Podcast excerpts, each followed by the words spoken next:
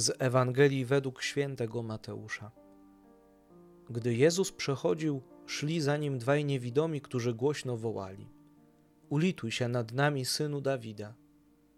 Gdy wszedł do domu, niewidomi przystąpili do niego, a Jezus ich zapytał: Wierzycie, że mogę to uczynić? Oni odpowiedzieli mu: Tak, panie. Wtedy dotknął ich oczu, mówiąc: Według wiary waszej niech się wam stanie i otworzyły się ich oczy, a Jezus surowo im przykazał: Uważajcie, niech się nikt o tym nie dowie. Oni jednak, skoro tylko wyszli, roznieśli wieść o nim po całej tamtejszej okolicy.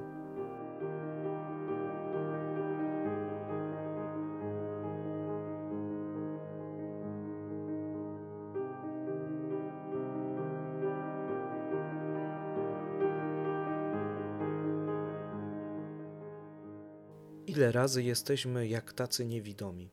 Mamy zamknięte oczy na drugiego człowieka, na jego krzywdę, biedę. Ile razy sami te oczy zamykamy i wręcz zaciskamy, żeby przypadkiem czegoś nie zobaczyć, żeby nam nic sumienie później nie wyrzucało. Ślepota na drugiego człowieka, na naszego bliźniego.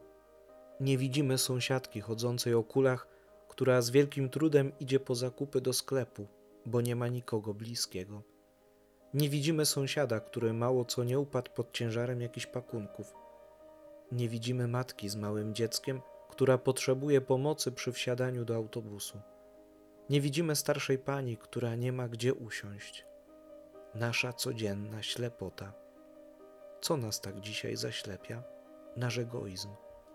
Moje potrzeby, marzenia, pragnienia.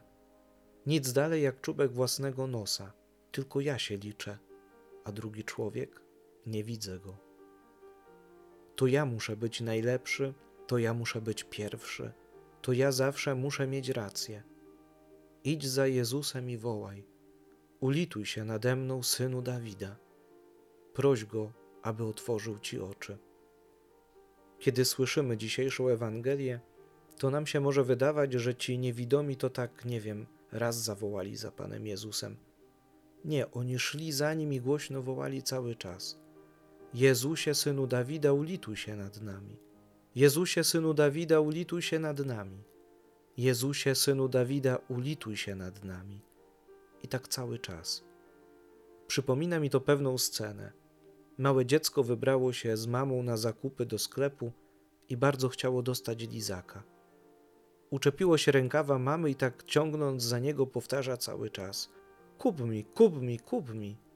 I mama się w końcu ugina i kupuje tego lizaka, może nawet dla świętego spokoju. Czy potrafisz tak samo wytrwale prosić o coś na modlitwie? Przychodzić do Pana, padać u Jego stóp, zawiesić się jakby u Jego rękawa i prosić. Czy jestem wytrwały na modlitwie? Czy traktuję Pana Boga jako taki automat do spełniania życzeń? Ja zdrowaśkę, on mi zdrowie. Ja litanie, On mi szczęście. Ja Mu adorację, On mi błogosławieństwo. To tak nie działa. Ważny jest jeden element wiara. Jak prosisz o coś Boga, to wierzysz, że może ci to uczynić? Czy to jest taka asekuracyjna modlitwa, a może mnie wysłucha, a nie zaszkodzi się pomodlić? Według wiary waszej niech wam się stanie. Czy wierzysz w cuda? Bo może z jednej strony przychodzisz prosić o coś po ludzku niemożliwego do spełnienia. Modlisz się w tej intencji, a z drugiej strony kwestionujesz każdy uznany przez Kościół cud, próbując to wytłumaczyć naukowo. Myślę, że w życiu każdego z nas można by odnaleźć jakąś nadzwyczajną interwencję Pana Boga. Oczywiście, na wszystko możemy popatrzeć po ludzku, ale jeśli jesteś człowiekiem wiary, to przez pryzmat wiary będziesz patrzył na otaczający nas świat. Czy potrafisz mówić o rzeczach, takich Twoich prywatnych, małych cudach innym? Czy potrafisz dawać świadectwo działalności Boga w Twoim życiu? A może się boisz, bo co powiedzą inni? Wyśmieją, nazwą zacofanym, więc szkoda się odzywać.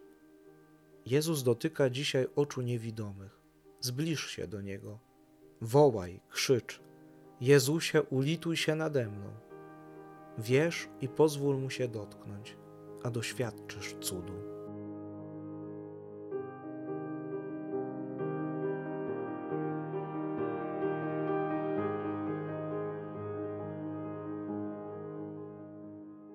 Postanowienie.